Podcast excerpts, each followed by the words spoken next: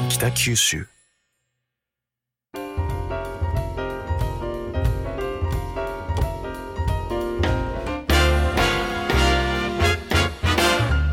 おはようございます。西日本新聞社が素敵なゲストと一緒に北九州の歩き方をお話しする番組、ファンファン北九州。ナビゲーターの勝木雅子です。同じく西日本新聞社の横山智則です。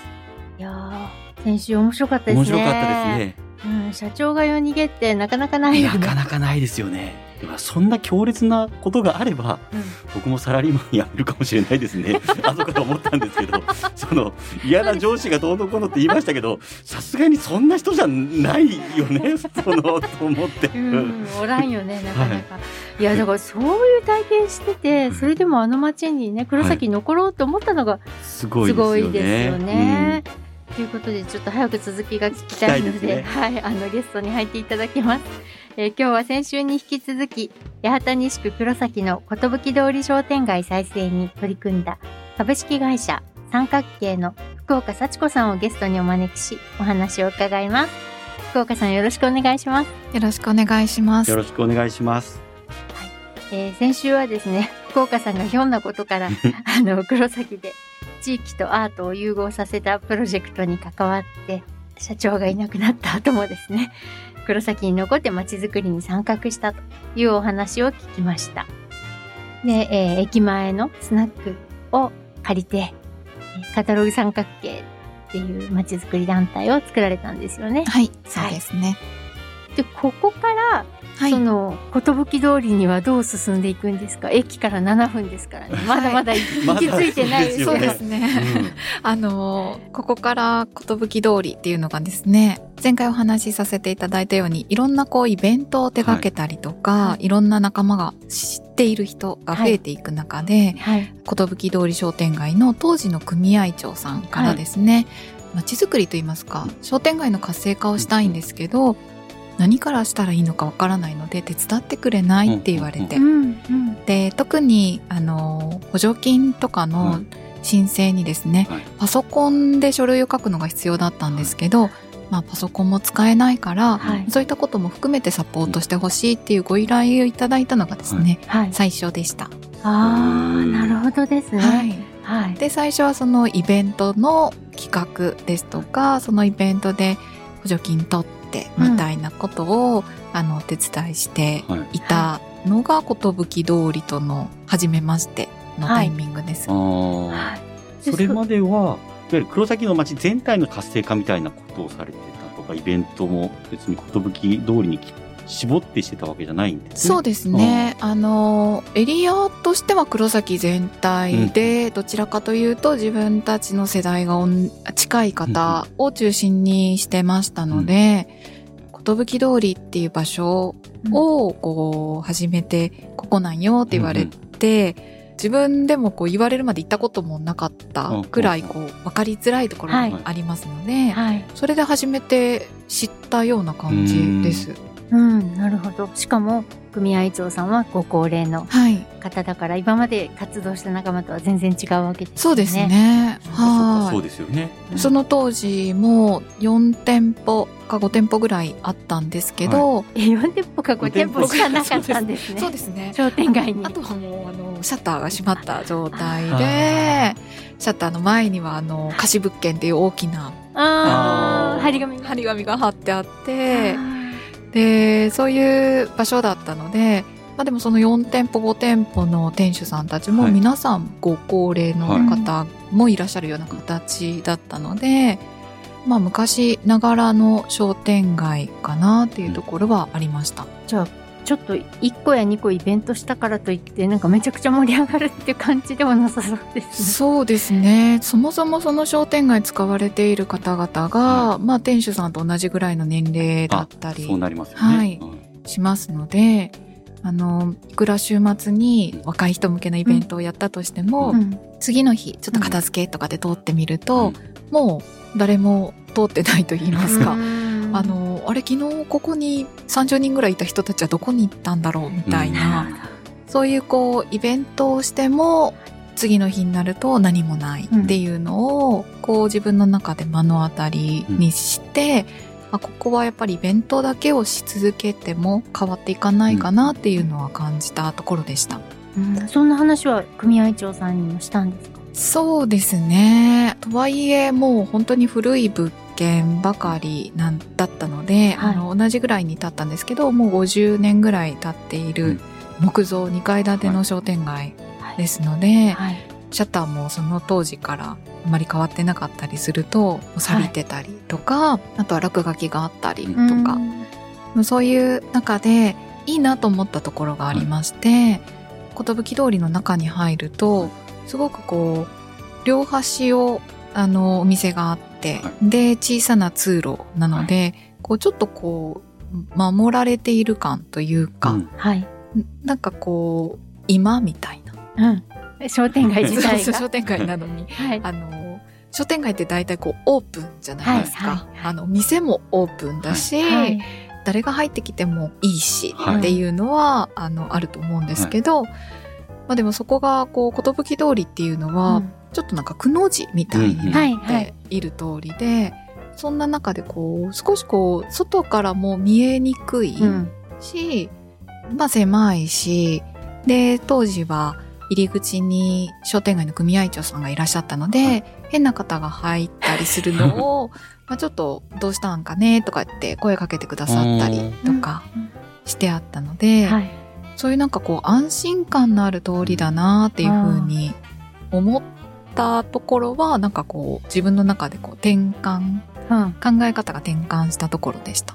ああ。なんか不思議ですね。その、大通りの方の商店街って、それこそ誰が入ってもいいっていうのは裏を返せば、誰にでも入ってきてほしいわけじゃないですか。はい売りたいから。はい。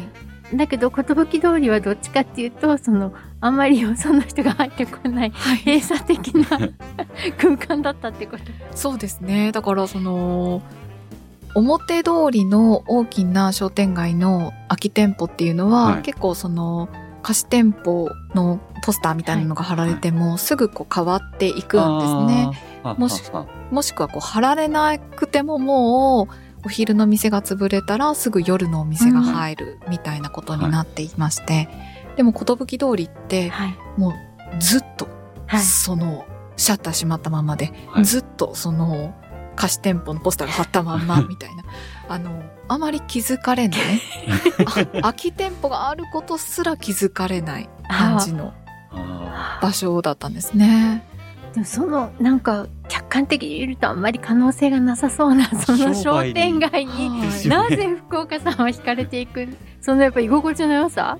なんか守られてる感？そうですね。居心地の良さっていうのはありましたね。なんかあんまりこう、これは個人的な質の問題なんですけど、ど、知らない人が入ってくるのとか、緊張するので、ワンクッション玄関があってはい。入ってくるっていうのはすごい自分にとっては、ああー。なんかいいかなっていうのはありましたね。あ。聞けば聞くほどやっぱ商売と そうですね。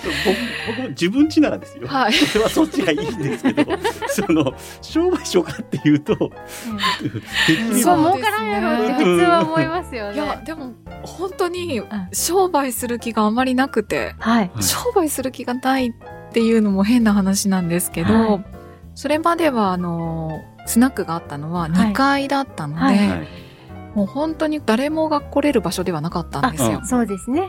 はい。はい。で、週1しか開けてなかったので、はいでそれがまあ1階の路面店に移っただけでも、はいもうビクビクしてましたよ最初は。あ、あ、結局福岡さんそこで映るんですね。はい、移りま、あ、そうそうですね。すいません、先に行っちゃった。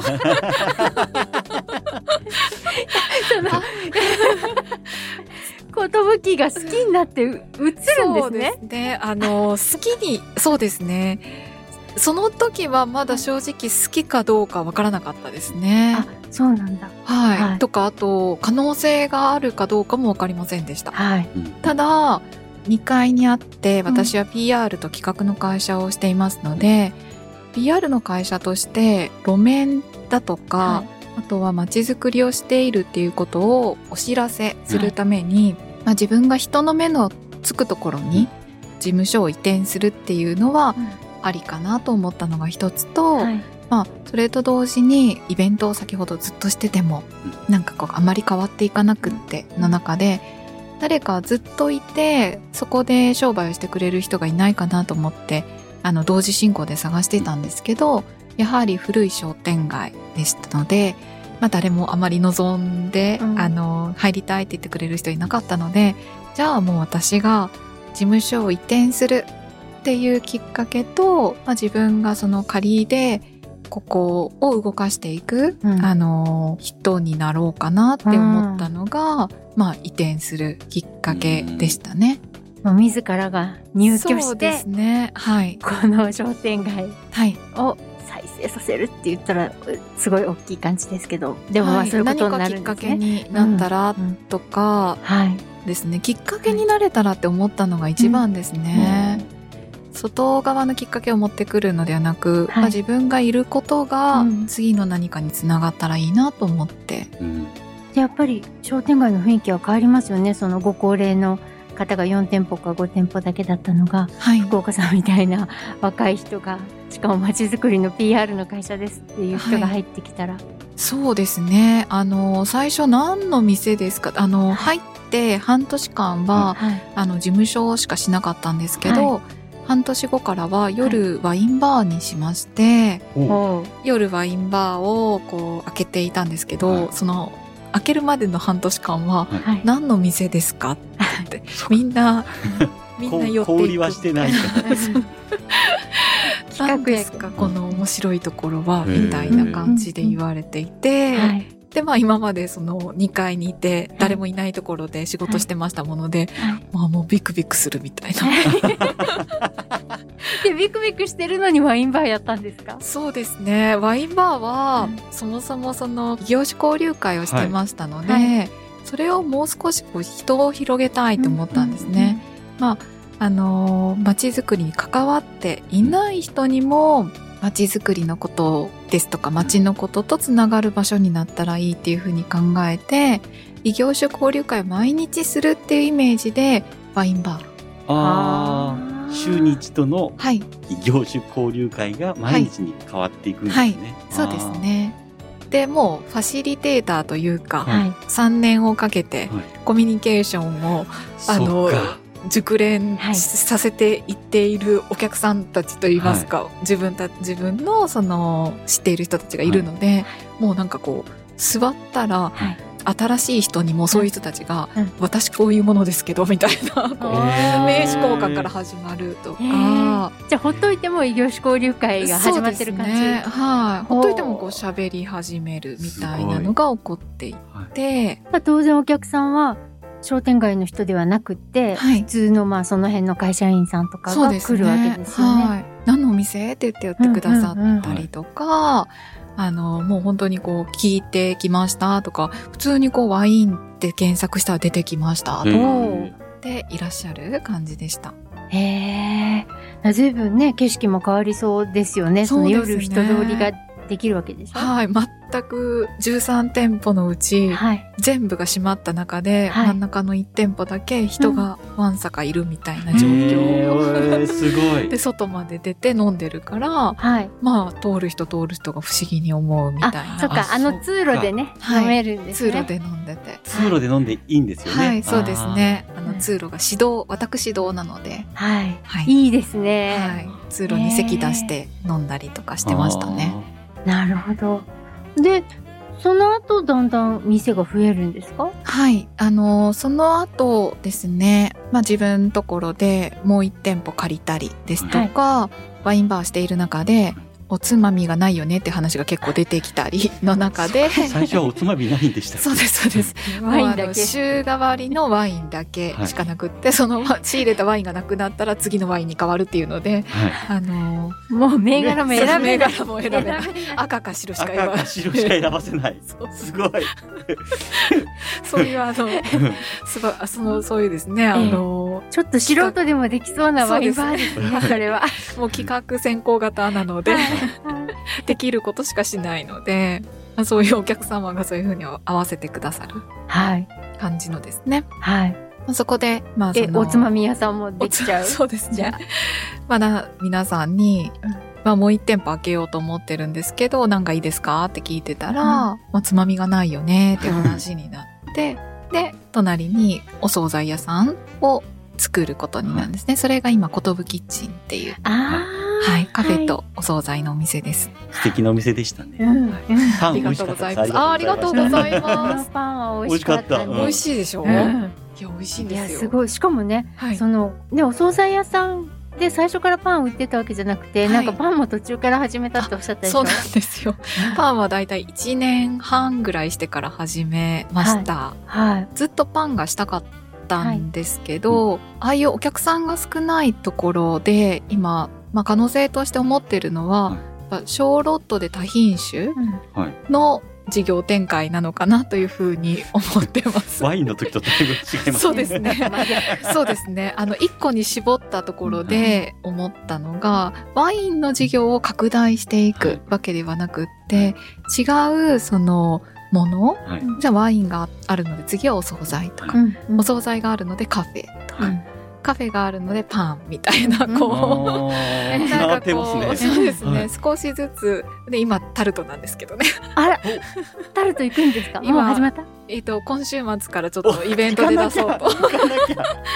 そういうふうにこう少しずつはい事業を拡大ではなく、何です。かね、枝分かれうんうんみたいな、うんあの小さい投資。でもなんか地味けど 地味な感じでちょっとずつですよ、なんそうですか可愛いですよねそれすだパンも1日2個しか売ってないので、うん1個か2個ですね。でもあのパン仕込みに8時間かかって、その後16時間寝かせるっていうのがへえ手が込んでますね24時間かかるパンなんですよ。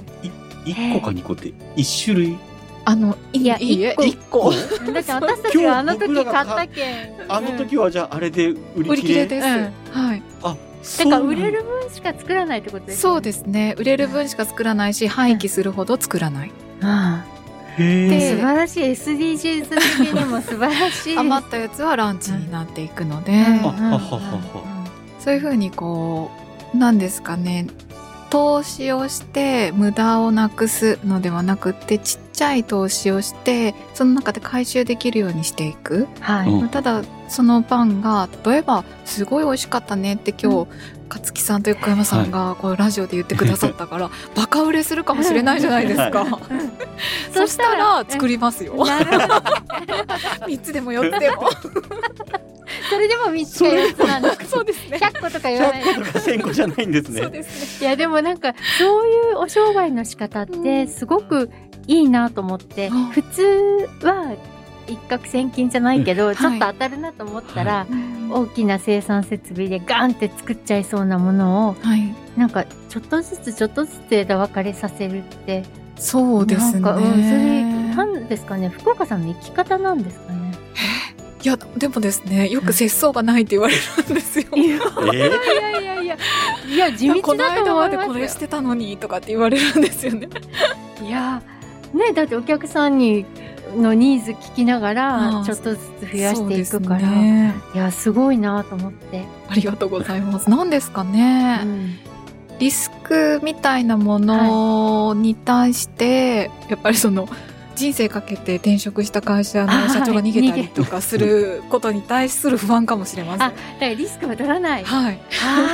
あそれ教訓なんだ、教訓かもしれないですね小さく小さく。うん、でもそうやってリスクを取らずに本当に売れる分だけ作りますとかね、はいちょっと投資して回収しますっていうのは働いてる従業員さんとかにとってもすごく安心ですよね。この社長は冒険しないと。そうです。そうですね。そうですかね。そうだったらいいですけど。でもなんかいつも新しいことしようとしてるから大丈夫かなとは思われてると思います。また違うこと言ってると。いやーで今結局寿通り商店街は何店舗に増えたんですか？今ですね、あのーまあその、もともと13店舗だったところの区割りみたいなのが変わってきているんですけど、はい。はい。残すところが1店舗だけなんですよ。すごい。その1店舗ももう、あのー見学と測量が入っているので、お。まあ、決まればいいなと思って。いやちょっとでも全部全部埋まったらなんかそれってちょっとすごいですね。そうですね、何十年ぶりとかになるんじゃないですか？そうでしょうね、それちゃんと調べた方がいいですよ。そしてなんかあのパーティーやった方がいいですよ、だってそうですね、うん、5年前6年前はい。甲賀さんが行った時にははい。4店舗しかなかったんでしょ？そうですね。最初は3店舗でしたよ。10空いてたってことですよ。そうですね。すごい。だってわずか5年ですよ。5年シェアハウス、うん。シェアハウスとかもやってるんですよねあそうです。2階で、はい。うん、うち自分が借りている店舗がうん。5店舗ぐらいありますけどね。事務所やってお惣菜やって、ねお惣菜屋さんやって。ラーメンもありましたけ？どそうそう、ラーメンのあの、ことぶき百貨店っていうところで、あの、はい下はテナント、上はシェアハウスっていうのをやってますので、はい。まあ4割ぐらい、3.5割ぐらい。自分で借りてます。でもねそうやって自らがそこに入り込んでその商店街を活性化するってなかなかのこう手法？はい。だと思うんですよ。ももともとそこの商店主だった人なら別ですけど外から来た人がそういう風になさるっていうのはね。